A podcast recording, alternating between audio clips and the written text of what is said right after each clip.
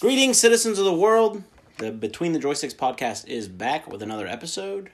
Um, just to give you guys a heads up, we are recording a little bit earlier in the week, so we don't have a um, a, a lot of things to talk about, but the things we have to talk about are bigger things. Yeah, they're a little substantial. So if there's some stuff later in the week that you notice is missing, that's why we're recording on a Tuesday. This will come out Saturday morning. So to kick it all off, Microsoft dropped the Xbox Series X specs for the most part. Some other little nuggets in there, and I believe they did that on Saturday, if I'm correct. Because I was looking over some things and I didn't really get around to actually looking at them until Monday morning. Uh, but we'll go over it right now. Uh, it does have a next generation custom processor, variable rate shading, hardware accelerated DirectX ray tracing, SSD storage, quick resume, dynamic latency input, HDMI 2.1 innovation, 120 frames per second support, four generations of gaming for backwards compatibility, smart delivery, and Xbox Game Pass are all going to come from the very beginning. So let's talk about the big things. Uh, I'll be honest, I'm not a big tech guy, so when I hear uh, 12 teraflops of GPU, stuff like that, lots of memory, lots of room. Yeah, games. I mean, it's going to do a lot. Uh, it's powerful. That's what that tells me. Uh, the big things I want to talk about, uh, the, the we'll, we'll go smallest to biggest kind of that I think are important. Uh, quick resume is something that's really nice. So apparently, you can now uh, suspend multiple games, apps, and seamlessly restart them from where you left off. that's good. so I it's- wonder if there's gonna be like a limit to that, like a, at most five. Or Yeah, I don't know. I mean, because right now, if you do anything on the the Xbox One and you bring up another app that essentially it makes the the system run with anything else, it closes that other one out. Uh, the only thing that didn't do that that I used when I originally got it was the TV. Uh, that was the only thing that seemed to keep everything running. If you open like a game and then YouTube, you would have to excuse me you'd have to restart everything essentially um, so that's a nice nice little thing they put in there um, and it's supposed to be without long load screens so that's another good thing that's where your 12 teraflops comes in things like that um, hdmi 2.1 innovation so basically what this is it's just going to be um, and just a small upgrade from the hdmi cables that we get right now uh, so things will look a little bit better they'll be a little bit more crisp um, we're not going to have some of those fuzzy textures. Um, and then obviously that goes hand in hand with 120 frames per second. Now, obviously, not every TV is going to be able to do that, but if you have a 4K TV um, or you know a, a nicer end model or newer TV, should be able to get up to 120 frames per second. Uh, I'm not a big frames guy for the most part. Uh, That's a big reason why I kind of did Xbox over PlayStation when we started the generation. The it, to me they they look just about the same anyway, unless I'm really looking at something, I'm not going to notice the difference. Uh, I know you're kind of the same way. Um, so that's not, I mean, it's not, those aren't huge things for me, but they are definitely big things that, that are going to be huge. Uh, obviously, Xbox Game Pass coming to the Series X, that's huge. Uh, we're going to get things like Halo Infinite on Game Pass as soon as it releases uh, on launch day. Um, any other games that launch on uh, from a Microsoft Studio will be on Xbox Game Pass. So that's really cool. Uh, I love to see that. That keeps people involved in it, especially if they go the same way that Microsoft is going right now with their S and their X series with the uh, payment options where you pay 20 bucks a month uh, for like 20 months and you get to keep that console afterwards, or you can upgrade within the life cycle. That's always a good deal. So Microsoft's general plan looks like it's kind of we would prefer money over the long run rather than everything up front. Uh, always bringing in that revenue stream is something that most businesses want to do. The uh, and then we have backwards compatibility. Uh, this says four generations of gaming, so it looks like we're going to go all the way back to the original Xbox. 360, Xbox One, and now the Series X. That would be four generations. My only question is can I just stick any old game in there and it play? I mean, Because you could do that with a 360 for the most part. There wasn't a whole lot of games where you couldn't stick them in and they wouldn't play for the from the original Xbox anyway.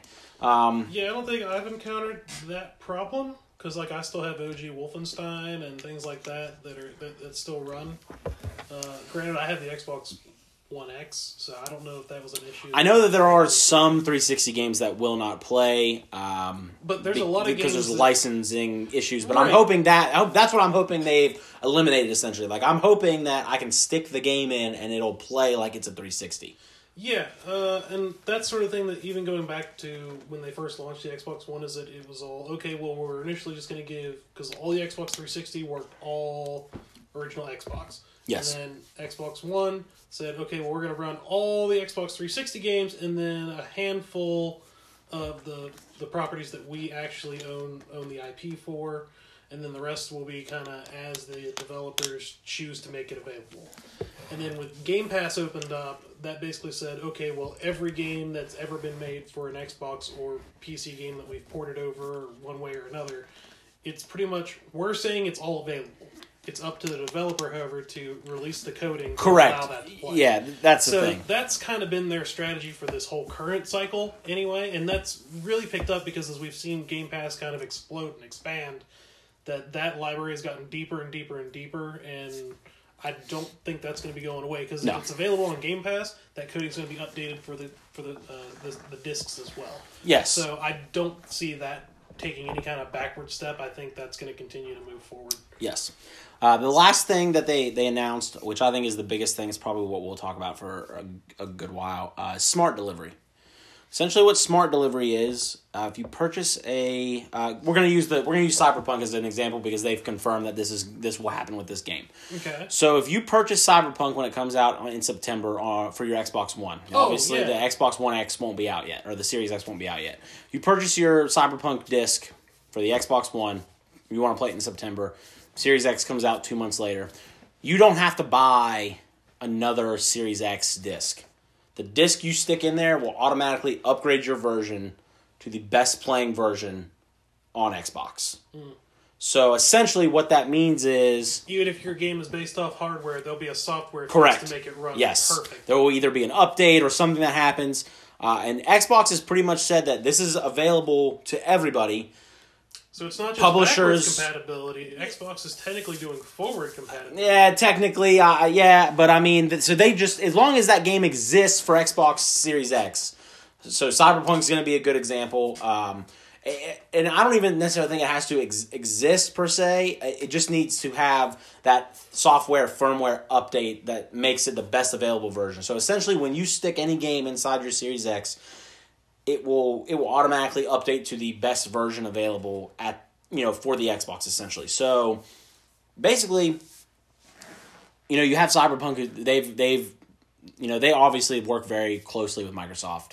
Um, every time they do reveals at E3 or any other time, it's usually on Microsoft stage. So they're very close already. Um, I have to imagine that this was not something that you know. CG Project Red is CD Projekt Red is a good consumer company. I wouldn't say they do a lot of anti-consumer things, if any, really. Um, you know, whether that be when you buy The Witcher for the Switch, you get a, f- a map and a you know a case filled with a mean, bunch of extra yeah, goodies, things all- like you that. Get all kinds of extra physical goodies. I mean, every DLC they released, like actual major story based DLC, could have been its own game. Yes, and I mean, and and all the- non-story DLC was free. Yeah, absolutely free. It was fantastic. And I mean, they they've pretty much written the book on how to be a good guy game developer. Yeah, so I, I can see that that being a little bit of them and a little bit of Microsoft going, okay, we already work close together, make this game available. Maybe we'll throw a little bit of money your way, work things out. Um, so basically, it's it's up to the the developers or the publisher to go, okay, yes, there's a free upgrade available for this because I can definitely see some companies going, okay, well, we want you to buy our game twice. That's why another thing I can see is remasters kind of going away. Uh, if you can just take a game like Fallout Three is a great example. I watched the um, the MrMattyPlays uh, video today on the CD Projekt Red thing. That's something he brought up very quickly. Uh, everyone's been clamoring for a Fallout Three remaster essentially for the last uh, the ten year anniversary was last year. We all thought it was coming and it didn't. So it's been you know last two or three years we've kind of seen you know Fallout Three is kind of it's like we said on its ten year anniversary. It's one of the bigger games. It's my, one of my favorite games of all time. It's really what got me into RPGs and things like that. I don't see that getting a remaster because I can just see that getting an upgrade for the Series X and Bethesda's just going, okay, we're going to release this with, you know, maybe a Fallout 76 DLC or if if you've purchased Fallout 76 or you plan on purchasing Fallout 76, you'll get Fallout 3 Series X upgraded released with it essentially. I mean that that very much could be the case, but in most most games when they get a remaster, it's not like Last of Us where it's a major graphics upgrade and just a general speed performance enhancement. Most things like if you're talking about things like Fallout 3, that's going to be like because if you look at their original game engine, unless you're playing as a melee weapon or unless you're constantly spamming the VATS, the general gunplay is Oh, yeah, it's- it's bad. it- it's busted Agreed. real bad. And if you go back and you look at other things like any of the Assassin's Creed remasters, when they did that, they basically recreated major parts of the game engine to make it function better and more streamlined. Because you had original games like Assassin's Creed 2 where you had a lot of different button mashing and combinations that had to go on. But if you buy any of the remastered uh, additions that game, it's much more streamlined, intuitive controls like what we've seen with Unity and things like that, where it's less button, buttons that need to be pushed in order to do the same amount of things they did before. So in that case, yeah. So if you do like a, So there that's almost like a pseudo remake, uh, close. So if you have to redo some areas, obviously the game doesn't change, but some of your background things can Right, can but when shift a most people bit. think of a remaster, they think of something like like Last of Us getting bumped up to new generation co- graphics, or Right. anything like the Final Fantasy games getting bumped up with brand new graphics, but not necessarily thinking of an actual like gameplay engine, the thing that makes the game run smoothly and controls everything the characters are able to do and function. That's pretty much an entire game overhaul. That's not just a remaster. That's a remake. That's that's a remake. That is something that's not going That's- to go that's- away. that's if, ground if- up. And I if think- those get released, we're paying for those still. And I think with the things that we saw from what everybody really loved about the engine in Fallout 4, and with what small upgrades we saw with New Vegas, is that if we did get some sort of remaster, remake of Fallout 3, we definitely want that Fallout remake rather than just a graphics remaster. Yes. Granted, a remaster with just updated Fallout 4 level graphics would be mind boggling and still amazing, and I have no problem vatsing the heck out of everything. Yeah, I think that would be great. I mean, that's how I played it the first time, and it was still amazing. Yes. But if I have that option to still be amazing outside of VATS mode and just Yeah. general shoot around, that makes it even more enjoyable. Agreed. I, I think that obviously remakes are, are things that are, aren't really going to go anywhere. Um, I think that it just depends on uh, the publishers and the developers are willing to do it. I mean, obviously, it sounds like remakes are not something Bethesda really wants to get into very much uh, for whatever reason. Um, you'd think that the kind of the way they've their tone has changed over the last couple years and and I, let's let's be clear i don't want to get too off subject here but i don't th- i think that tone is getting ready to shift back i think this was something that they experimented with it didn't work it's going to stick around it's not going anywhere but i don't know that it's going to be like this is not the norm fallout 76 is not going to be the norm for bethesda and No, going was, forward in It was opinion. very much an experiment, a shot in the dark for them, something that they just wanted to try their hands at. Whether or not that that's going to continue to be a thing remains to be seen. But I think kind of what you said is that going off what you said, I think Bethesda itself sees itself more as an established franchise publisher. So rather than going out and re-releasing all these things that everybody loves for a newer console, new generation, their game plan has typically been so far. Okay, well, I'm going to make the next best game that I can possibly Right. make in this particular series, and then that'll hopefully make you want to go back and play the older games yeah and that's fair and see I- where it came from, see what it was. Yeah. And then if there's enough generated interest, maybe we boost the graphics on that old one, make it run a little better, just ge- generic performance enhancements to make the game run smoother and faster and easier on the new console so that it's not Yeah. so busted and old i and mean let, let's be honest still enjoyable. And that's still that's still a perfectly reasonable way to, way Yeah. to approach things. Absolutely. part of what makes those games so amazing is what yes that, what they were at the time. I'll be honest. Uh, Fallout Three is probably in my top three all time of games ever created, and it's very hard to go back to. Uh, I've I tried when Fallout Four came out because you got a free copy of Fallout Three uh, after you bought if you bought it uh, day one, I believe, or something similar to that. And oh boy, it's just the gunplay is not good. Uh, for whatever reason, when they made the game, they d- decided not to do iron sights, which drives me insane.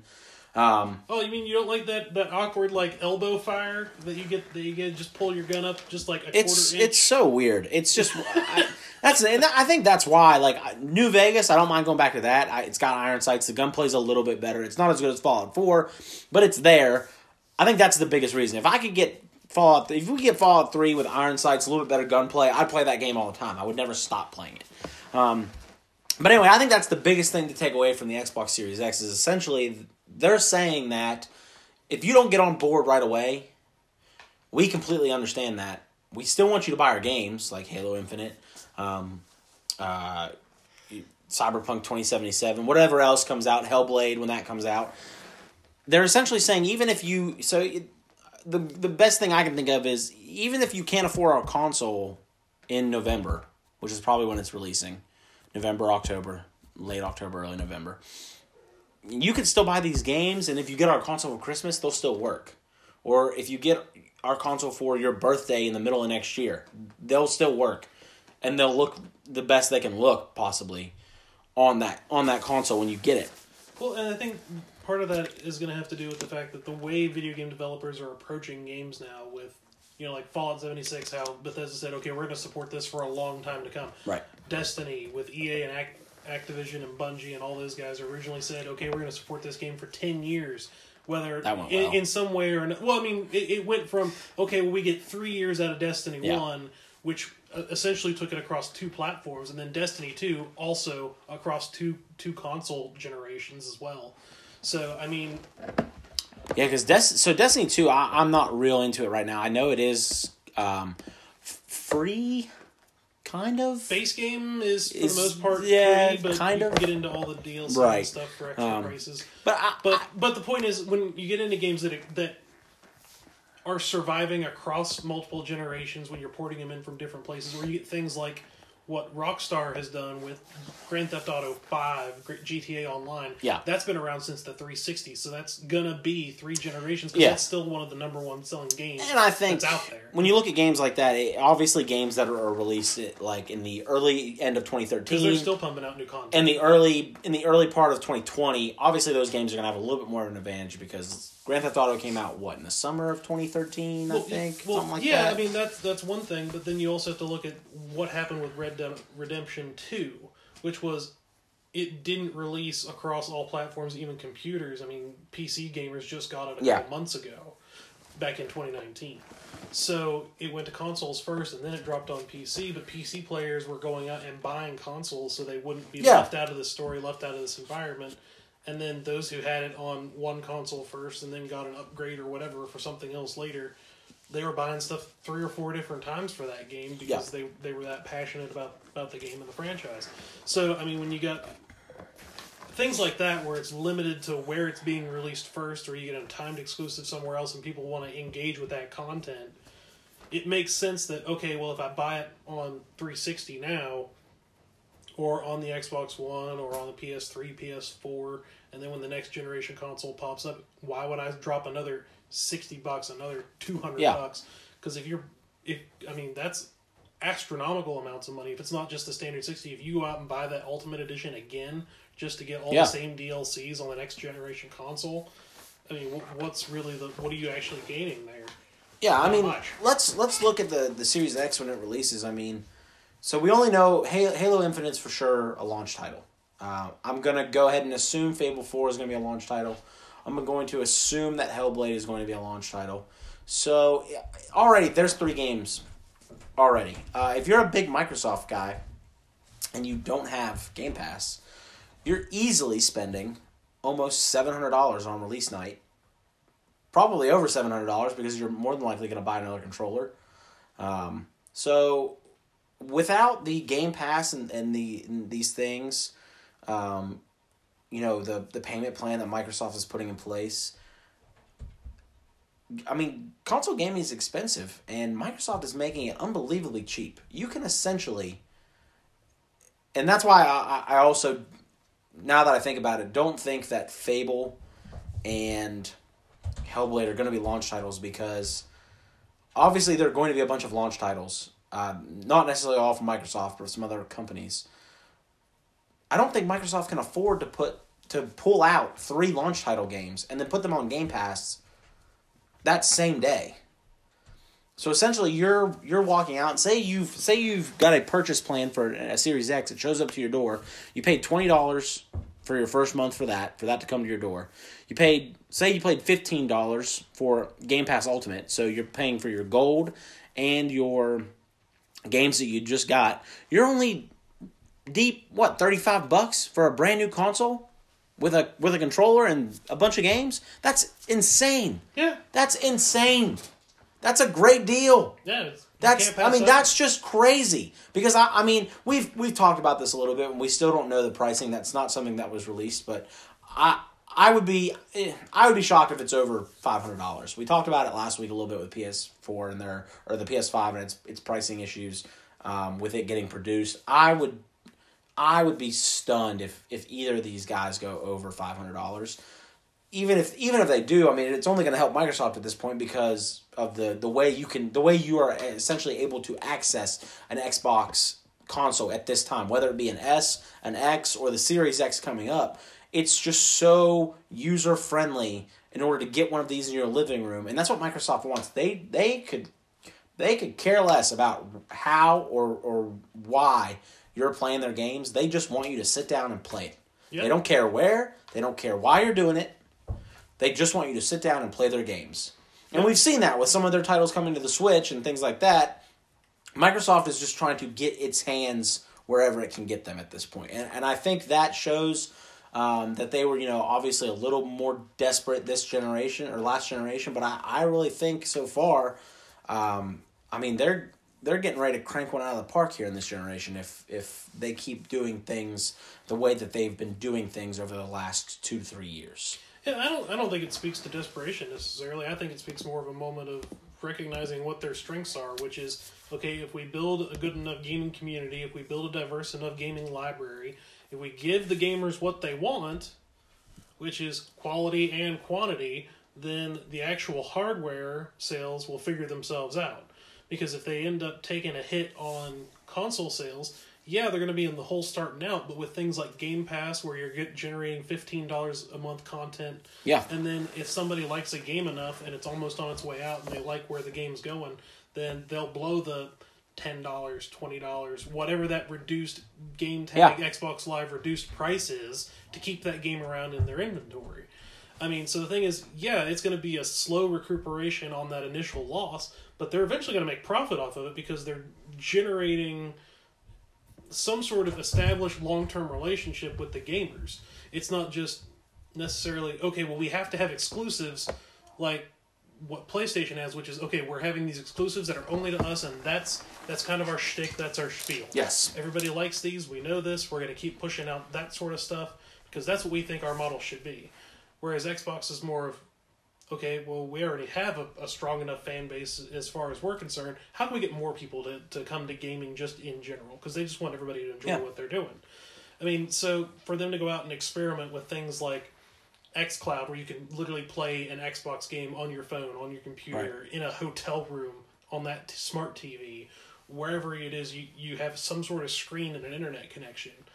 I think that really speaks to a strength of theirs that they're able to take those risks. Not necessarily they have to take those risks, because they could very well still be in the same camp that PlayStation Yeah. is, where they crank out their Xbox only exclusives and let that be what it is. But I mean, all you do is alienate a certain group of people on the other side that are going to sit there and say, okay, well, if Xbox is going to be that way and be those jerks and we never get to play Halo without having to buy a whole other console, then we were totally justified in only ever supporting Sony or only ever supporting Yeah. Nintendo. And I mean, and, and you know, Nintendo has its own bread and butter, and that's that's kind of their thing, and, and, and that's all well and good. But it doesn't necessarily speak to a weakness that they're trying and doing all these different things, or that Yeah. they might be hindered by something that happens out on the offset. Because again, what we've seen from them and what we've heard from them is they're playing the long game in this now. Yeah, absolutely. Um, and I don't want that to. I don't want people to think that Microsoft is not going to make any exclusives. Uh, like I don't think you'll ever. I don't think we, we will ever see like Halo on the PlayStation. I will never see Gears of War on the Switch. There are going to be some things that Microsoft releases that are going to say strictly to the Xbox. But I do think games like like the Outer Worlds, for example, uh, they do own. I mean, they own Obsidian. They own that IP. If they release an Outer Worlds two, I could very well see that going to every console because it released the first one released on every console. Yeah. I would not be shocked at all if, if that's something that happens or any of their any of the, the newer parties that they kind of purchased up. Hellblade was a uh, I believe Hellblade was a timed exclusive for the the PC or the PS4. I cannot remember which one. Now they own Ninja Theory. I could very well I could very much imagine Hellblade uh, Senua's Saga releasing on every platform that it released, the original one rele- released for when it releases. Uh, I don't think that Microsoft is, is going to take every single game that they own technically with their studios and, and make it an exclusive. For the now, could I be very wrong? And for the first couple years, could they do that? Yes, because they haven't turned out hardly any exclusives since the, the Xbox One came out. We've gotten the Halo game, Gears of War, Crackdown, Sea of Thieves. Uh, the Tomb Raider games were timed exclusives, and I think that's it. Well, and even then, the Tomb Raider games were timed exclusives for the PlayStation, and they eventually dropped over to Xbox. So uh, even then, so even so, forget the forget the Tomb Raider games. That's four games. Am I missing anything? No, I think that, that pretty much wraps it up. I, I think yeah, four There- there haven't four exclusives. So the two Gears games. So there are two Gears games. Halo four or Halo five, Sea of Thieves, Crackdown three, five games. yep, five games, and it's been Oh, what five, oh, six years in the generation. Seven seven years. Yeah. Seven years. Oh boy, I didn't realize that. That's insane. Yeah, but they've also ha- they haven't. Oh well, hold on. We we forgot about launch games. Ryse, Son of Rome. Okay, Ryse Ryse is mo- one of the most. I will defend that game with I- my life. That was a day one. I'm the same. I love it. I think it's amazing. release game. It has the same game game engine as Shadow of War, Shadow of Mordor, or the Batman Arkham games. That same. I love combo- that game. That combo building. Basically, okay. Anybody out there that loves Gladiator, the movie with Russell Crowe, you know the whole "I I am Maximus," you know all Yes. that all that good stuff. Imagine that game with some Roman mythology tied in as a video game because that's basically what it is. You pay you play as a as a Roman legionnaire soldier who goes off to goes off to basically the the foreign ends of the UK and fight your way back into Rome, only to find that your family's been taken apart and destroyed, and you have to overthrow the emperor Yes, to I get your revenge. I will be honest. It is Gladiator the movie, It- and it is glorious. It is underrated. The multiplayer And of the that graphics game. are phenomenal. Yes. Even for OG Xbox One, if you go back and play that now on the on the Xbox One X or the S or whatever you've got you've got running now, if it's if it's the most updated version of that game, whoo, it only gets better. And it's phenomenal storytelling, phenomenal gameplay. Go back and play that, and the servers are still alive for the multiplayer because that Gladiator. Uh, Open Coliseum combat multiplayer is also just something else. I'm curious if the servers are still up for that game. I I own it. Oh, they are. I played it. I, pl- I we need to get last we need to get together and play. I love that game. I played it last It's week. It's been forever since I played it. I jump in there every once in a while just because it's super. Oh, fun. Quantum Break. Uh, I own that. I actually forgot all about that. That's an that's an exclusive. Um, so here's a list of seventeen. Uh, so let's go over the seventeen. So I Killer Instinct I don't count because that's a remake. Ah, wow. Dance Central. Well, I mean, you kind of have That's to count rough. it because PlayStation's alternative to that is Mortal Kombat. Okay, well, yeah, but Mortal Kombat's available for everything. right, so- but it, they tend to be timed exclusives, so it sticks around for like that first ye- first year of launch, and then it drops over to both both sides. uh, so there's a Dance Central game that probably only worked with the Kinect. That sounds right because now they've abandoned that, and Ubisoft. Oh no, no, no, no! Dance Central was Microsoft's. Was it? Dance Central was the Kinect one, not I'm I'm thinking of Just Dance. Yeah. That's Ubisoft's. Yeah. Dance Central is the Microsoft one. So those don't exist anymore. But it's still an exclusive. Quantum Break, which I had, decent game, not bad. Uh oh, the Dead Rising games, 3 and 4. So there's a couple more. Uh those were mm, They were wonky and interesting. They're They- just they- fun. yeah, Uh, Forza, I keep forgetting about Forza just because it's not something I get to play a whole lot. Sunset, like Sunset It's Overdrive. just so Sunset Overdrive. Oh, I have that game and that I've was the same kind of never played it Oh, it's the same kind of general. My brother loves it. Wonderful. Okay, so imagine because it's an Insomniac game, and that's like the only one they've ever done for Yeah, yeah, anyone yeah. other than. yeah, and basically, I want you to think of the zaniness of Borderlands Two and the color palette that is that world, and then throw that in on a Dead Rising style game where it's just poured. That's what I've heard from. My, that's what I've heard from my brother. That's so that's kind that of the makes sense. way to, and, and it also has that kind of like humorous approach to it that both of those games have. Uh, Rare Replay, which underrated game. I get it's a bunch of remakes, but if you give me Banjo Kazooie and Conker, I'll play that all day. Dude, Battletoads. Battletoads as well. Battletoads. Um, so that's to good. say. Battletoads. Gears, Halo, Master Chief Collection, but that was a 360 release before, correct? Yes. So that's something that was ported over. Oh, the first Titanfall game. I completely forgot all about that. I I forgot that was an exclusive. See, now if they had been able to keep Titanfall 2 as an exclusive, that would have helped. Probably would have, but again, that's that's kind of not the direction Microsoft has been in. Right. It- that was right around the same time when they rele- decided that that was going to be a general release across all platforms. That's about the same time we started seeing all the messaging from Phil Spencer and those guys of we're just trying to get everybody to play everything and enjoy everything we're producing. Uh, Ori and the Blind Forest, I've never played that. I've heard great things about it though. Side scroller, glorious. Other than that, those are the trip. I mean, oh, State of Decay 2. So, I mean, those are yeah, the and they big. just released a big gameplay update update to that, which basically revamped the whole game from the ground up. So I need to get. I, I've been meaning to jump into that again since they have retooled it. I like what they did with State of Decay two. It fixed a lot of problems the first game had. So I'm very curious to see what this massive overhaul they've done a couple weeks ago is actually what those improvements are. um, Cuphead, which uh, is an amazing game. It's incredibly difficult, but it is a lot of fun uh, if you can control yourself without breaking things. Yeah, how'd that go for you? How many Uh, controllers did you go through? Actually, I didn't break a controller, but I kind of went in knew like when I bought it, I I bought it intentionally to play with my brother, and we never beat it. I just, I just, We got about halfway through it. I don't think anyone has. I don't think anyone has because nobody hates themselves that much It's- to beat that game. I definitely heard that the uh, like the, the the final boss is something that is just insane. So I've um, watched YouTube. yeah, I videos. want It's nothing. nonsense. It's it's absolutely. Uh, so a couple other ones that we did forget. Uh, D four Dark Dreams Don't Die. I literally have never heard Never of even that. heard of it. Outer Wilds. I wasn't aware that that was an Xbox exclusive.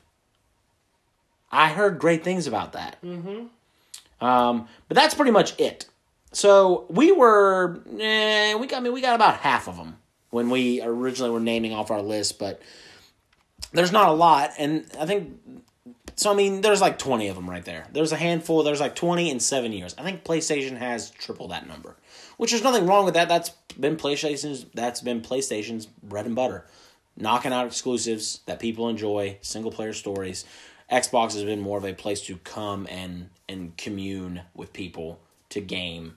Uh, I mean, I don't. I, honestly, when I'm playing games now, I don't. There's not a whole lot of nights where I'm I'm not in a party with somebody if I'm on my Xbox. So, um, any other thoughts or anything on Series X or uh, anything similar to it that you've got? Uh, just very excited. Yes, definitely, things. definitely very Just excited to see the for. price tag. Yes, I think when the PlayStation releases their thing, I think they'll do prices at E three. Um, that's generally where they do them. Um, I'm surprised we've gotten this much information before E3, and, and again, I don't want to get too far off topic, but I think that shows kind of the, the deterioration of E3 is essentially we've gotten more than our fair share of information before that. I think we'll get a lot of information at E3 still, but I think E3 is going to be mostly for games now. I think by the time E3 rolls around, we'll know almost everything there is to know about the Series X at least.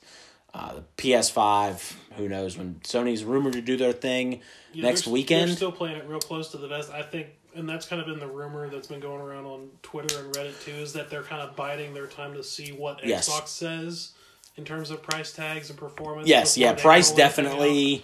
Um, but the the rumored reveal is supposed to be on the 29th. Uh, so we'll see if that comes true. If it does, we'll talk about it next week. If it doesn't, we'll talk about it whenever it happens. So let's go and move on to our next topic. Um, we'll kind of pair these next two topics together because they are kind of intertwined. Uh, Project Luminous was unveiled last night. Um, it was a late West Coast reveal, so like 10 p.m. Uh, so I wouldn't be surprised if anybody missed it. Um, it is a. It was confirmed to be a publishing only uh, group effort with Del Rey, uh, Disney Lucasfilm Press, uh, IDW Publishing, Marvel Comics. Uh, there's going to be a couple other publishers in there, but those are just the ones that we know of right now. The authors are Claudia Gray, uh, Justina Ireland, Daniel Jose Older, Cavan Scott, Charles Soule. Um, it is the High Republic era for the Star Wars universe, It is 200 years before the Skywalker saga, so not as far back as we thought. We thought we were going 400. It's only going to be 200 years. Um, essentially, this is a time that has never been covered, ever.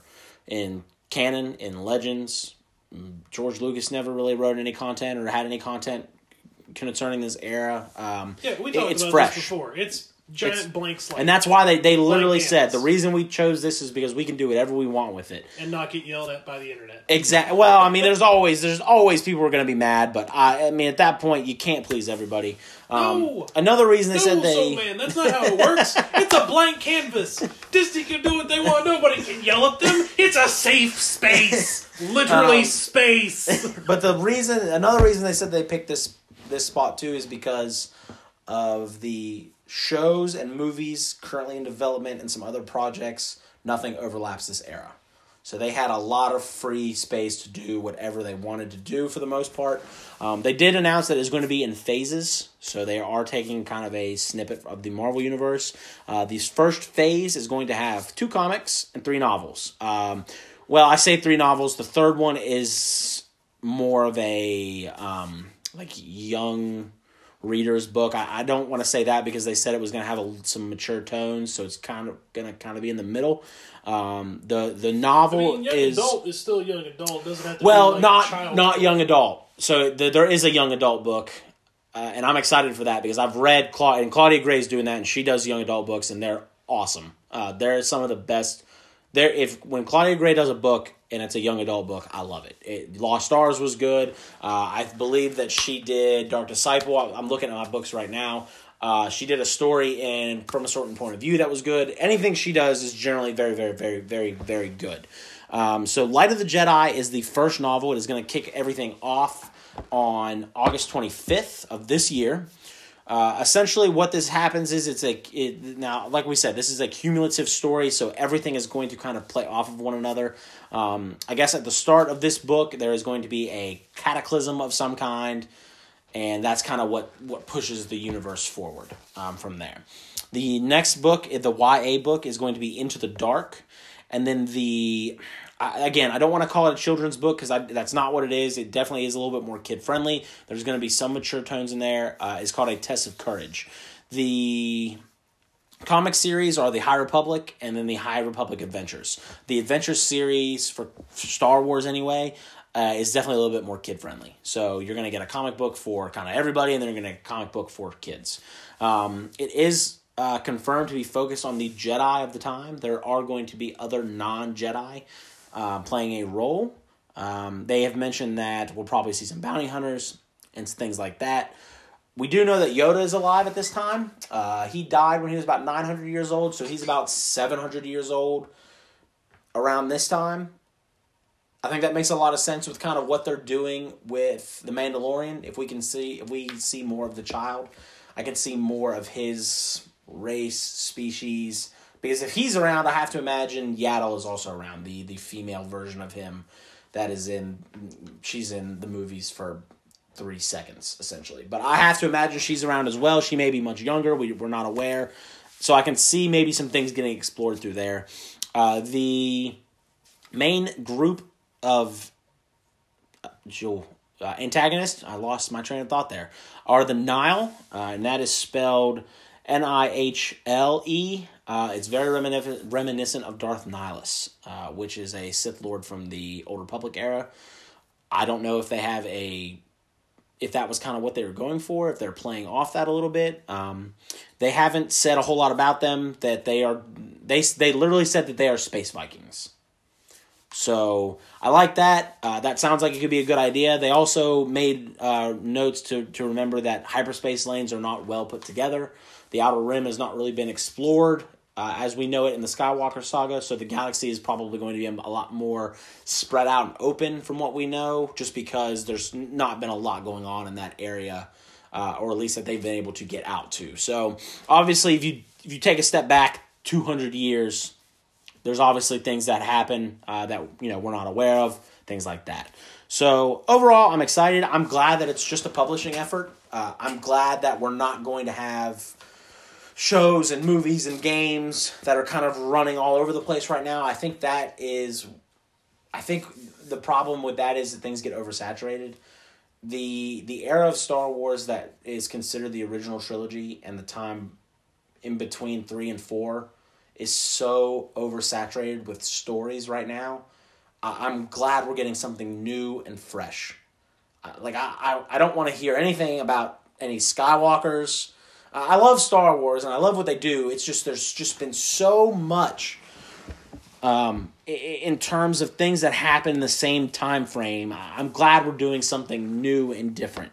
That prophecy's got to come in somewhere. I mean, come I'm sure it'll mention. I'm sure it'll bring. I'm sure that's coming up. Come up with I, I don't disagree. I'm glad you brought that up because I agree with you. I think we're gonna hear about that in this.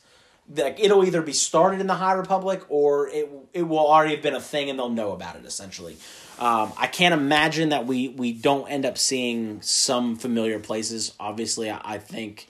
Um, and we have to remember a lot of familiar places in Star Wars are actually in the Outer Rim. There's not a whole lot of core worlds that are super famous. Um, Tatooine, Naboo, those are in the Outer Rim. Um, uh, Dathomir. Um, I mean, there's a there's a ton of planets that are familiar with everybody that are not in the Outer Rim. Uh, I'll be honest though, I am really excited to see a place like Coruscant, 2,000 years, essentially the, the galaxy's capital.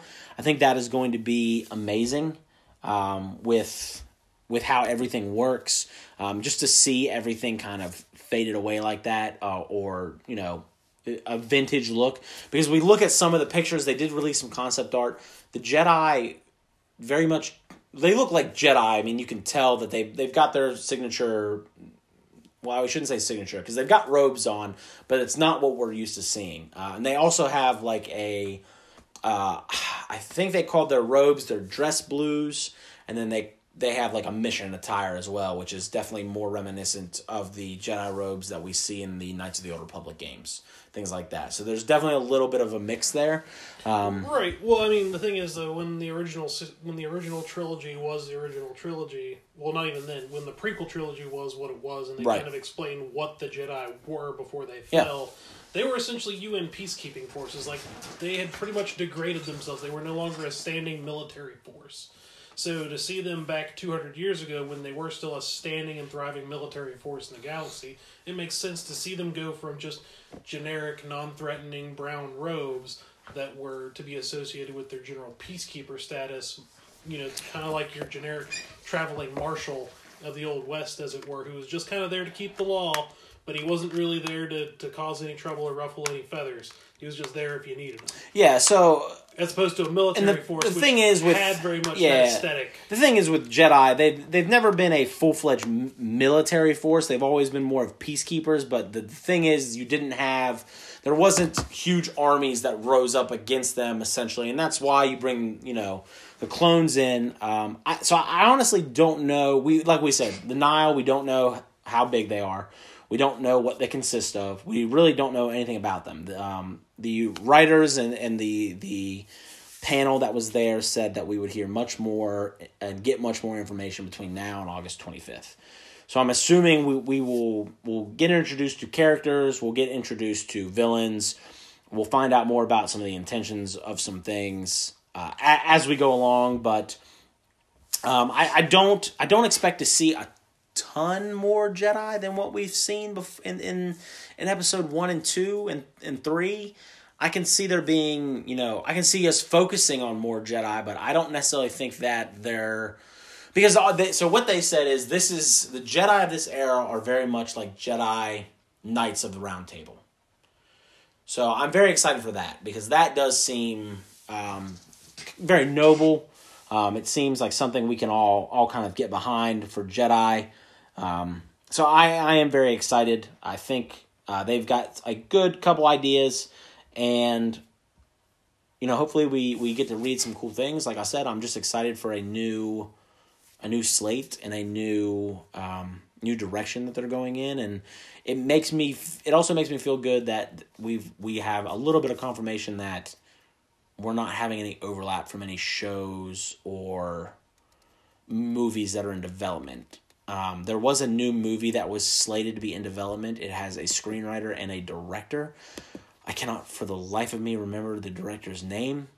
I want to say it's um, DW something, but that does not sound right. So I apologize with that, but it does sound like there is another. Uh, and it also was confirmed that that movie may or may not go straight to Disney Plus. So that would be interesting. Um, I do just before we we go, uh, or just before we move on, um, I do want to talk about. I do want to mention just uh, some of the planets like um, Endor, Bespin, Hoth, Mustafar. Uh, like I said, Tatooine, Geonosis, Naboo. Those are planets that are either in the it, deep into the outer outer rim or in the mid rim. So I don't necessarily think that there are going to be a lot of those planets showing up. I'm sure we'll see some things uh, that are familiar in this era. Uh, there is a Wookiee Jedi, which is amazing. We've got one of those in the Clone Wars, and we got one of those, I believe, in Legends. Um, but nothing, nothing to this level. Uh, no adults essentially. So I'm excited to see that. It is something new and different. So I imagine we get to see Kashyyyk because that is a little bit closer to the inner rim. Um, so there are going to be a, a, lot of a lot of worlds that we get to see and a lot of um, you know familiar things, but it's also nice because we're going to see a lot of different things. Don't get me wrong; I'm sure we we are going to see Master Yoda, uh, whether he is a master or not at that time. I can't imagine him not showing up. So that is definitely something that that I can I can see going on. Um, so we are now going to talk about something that literally uh, we were we were talking today. Uh, we were I literally asked you. I said, "Hey, do you want to record tonight? It's really our only night we can do it. We've got stuff going on the rest of the week." And you said, "Yeah, what are we going to talk about?" And I had Series X, Project Luminous, uh, and then literally an hour later, I got a notification that saying that Bob Iger has stepped down from the Disney CEO. Bob, uh, what was his last name? Chapek. Chapek. Chapek? Yes. I'm not sure how you pronounce it, but it's C H A P E K. Yes. So I would say Chapek is is how I would say it. Um, Bob Iger has not left Disney. He is in an, an um, executive chairman role. He's not exactly stepping away from the company. He's just he's in a backseat, and he's been rumored to be on the move to retirement like five or six times now. Yeah. And with things like the Fox merger and, and new projects and major projects coming out, he's always kind of just stayed the course and stayed there. Yes. But he's been trying to get out of that spotlight for a while. I mean, we have to look at this. Bob Iger, since 2006, has bought Pixar, Marvel, Star Wars, and 20th Century Fox. Yeah. That's insane. That's crazy. Yep, four major four major uh, companies. Those are, I mean, those are Disney's I mean, those are huge moneymakers at mm-hmm. this point for them. Yeah. That's just insane.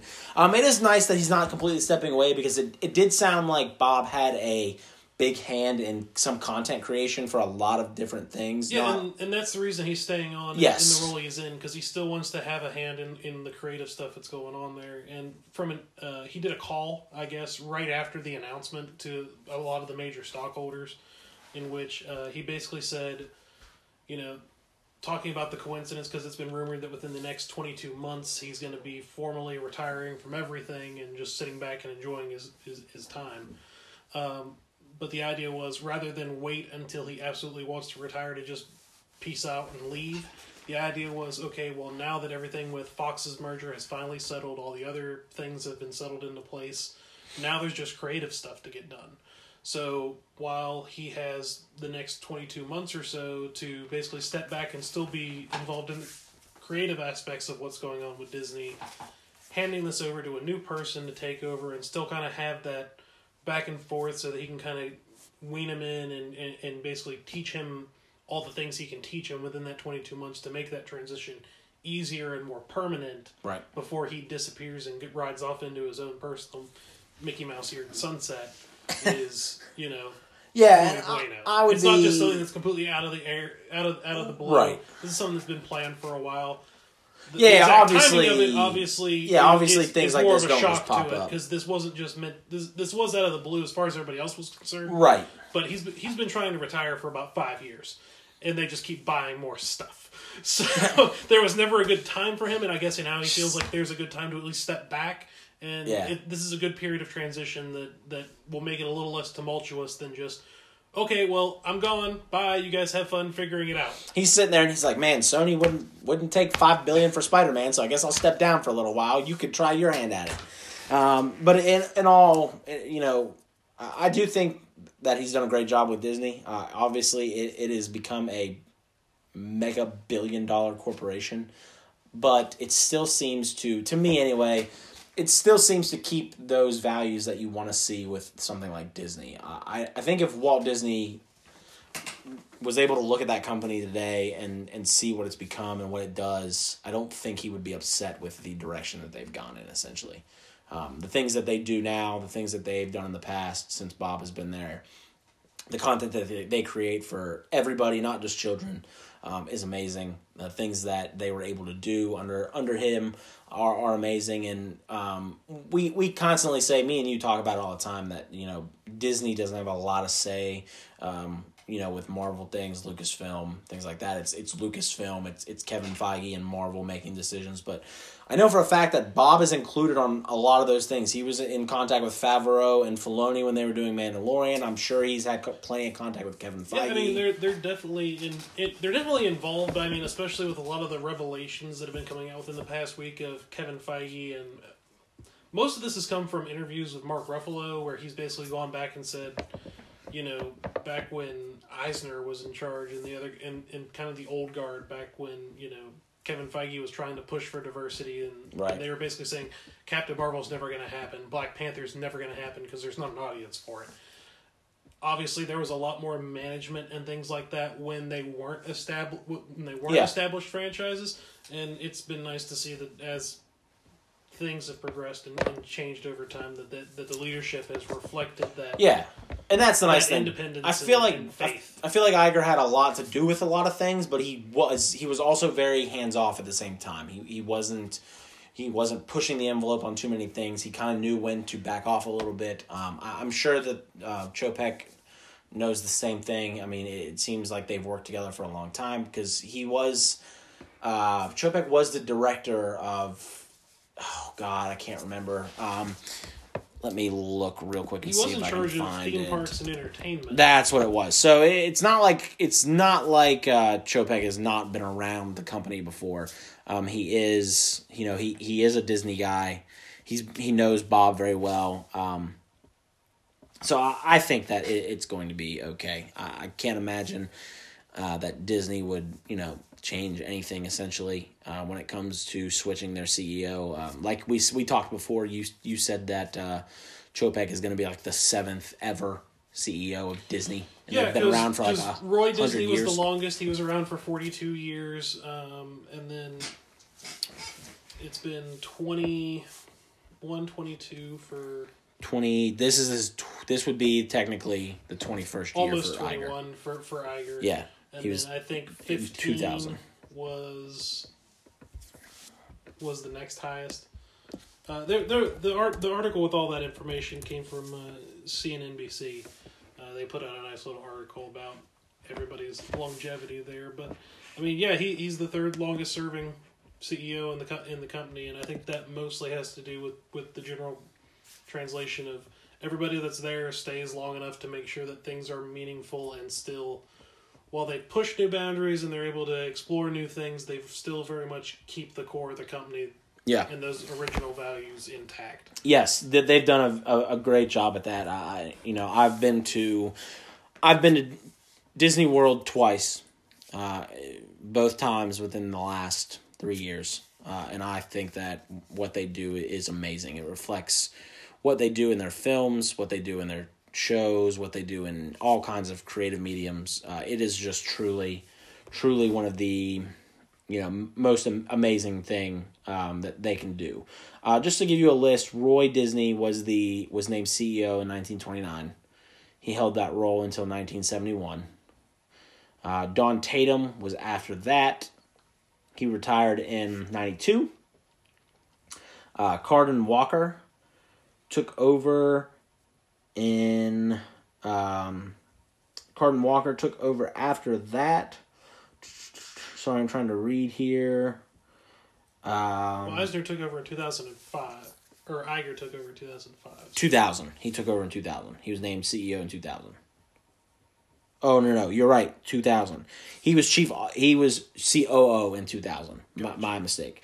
Yeah, he was COO in two thousand. Um, I can't find Walker's numbers here. It doesn't quite say, but he he had been with Disney for about fifty years by the time he was done. Ron Miller was after him, uh, and then Michael Eisner was uh, right before Bob, and now Bob Iger, and now it will be Bob Chapek.